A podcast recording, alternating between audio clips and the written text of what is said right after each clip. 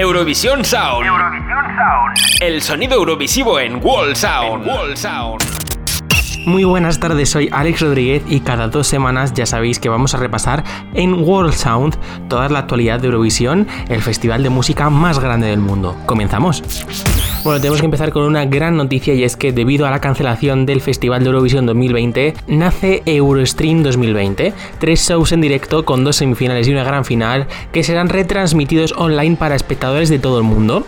Las semifinales del concurso serán el día 5 y 7 de mayo a las 9 de la noche y la final será el día 9 de mayo sábado a las 9 de la noche también. ¿Qué pasa? Será una especie de sustitución al Festival de Eurovisión 2020 que fue cancelado por el coronavirus y desde luego la fecha y la tradición no se podía perder ni mucho menos por mucho que hubiera una pandemia. De esta manera cada semifinal y la final estará organizada por un público que conformará el televoto y un conjunto de profesionales que conformarán el otro 50% de los votos. Recuerda que esta fecha está recuerda que esta fecha no te lo puedes perder aquí en Actuality FM porque será emitida, serán emitidas las semifinales y la final los días 5, 7 y 9 de mayo a las 9 de la noche y todo esto estará capitaneado por mi queridísima Marina García y por un servidor, entre otros muchos.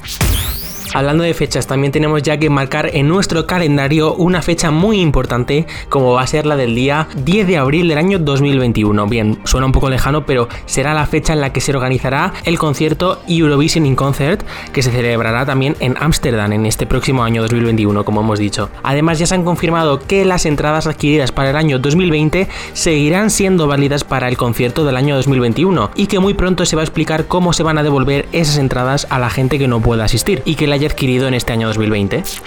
Y otra fecha que finalmente tampoco vamos a poder olvidar es la de este año 2020, ya que el día 15 de mayo saldrá a la venta el álbum de Eurovisión, con la recopilación en dos CDs de todas las canciones que habrían concursado en este festival en este año 2020. Finalmente cada disco lo compondrán 21 canciones, ya que son 42 participantes, y el primer disco empezará con Arilena Ara y Fall from the Sky, terminado por Croacia, y el segundo disco empezará con Story of My Life de Irlanda, acabando con Solo Bay de Ucrania.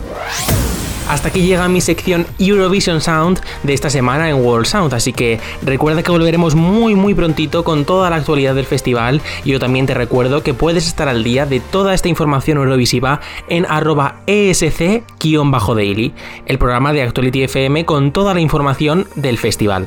Cerramos esta semana con una artista de los pies a la cabeza como es Samantha Tina con su canción Still Breathing que iba a representar este año 2020 a Letonia por Eurovisión. Hasta pronto. Eurovisión Sound.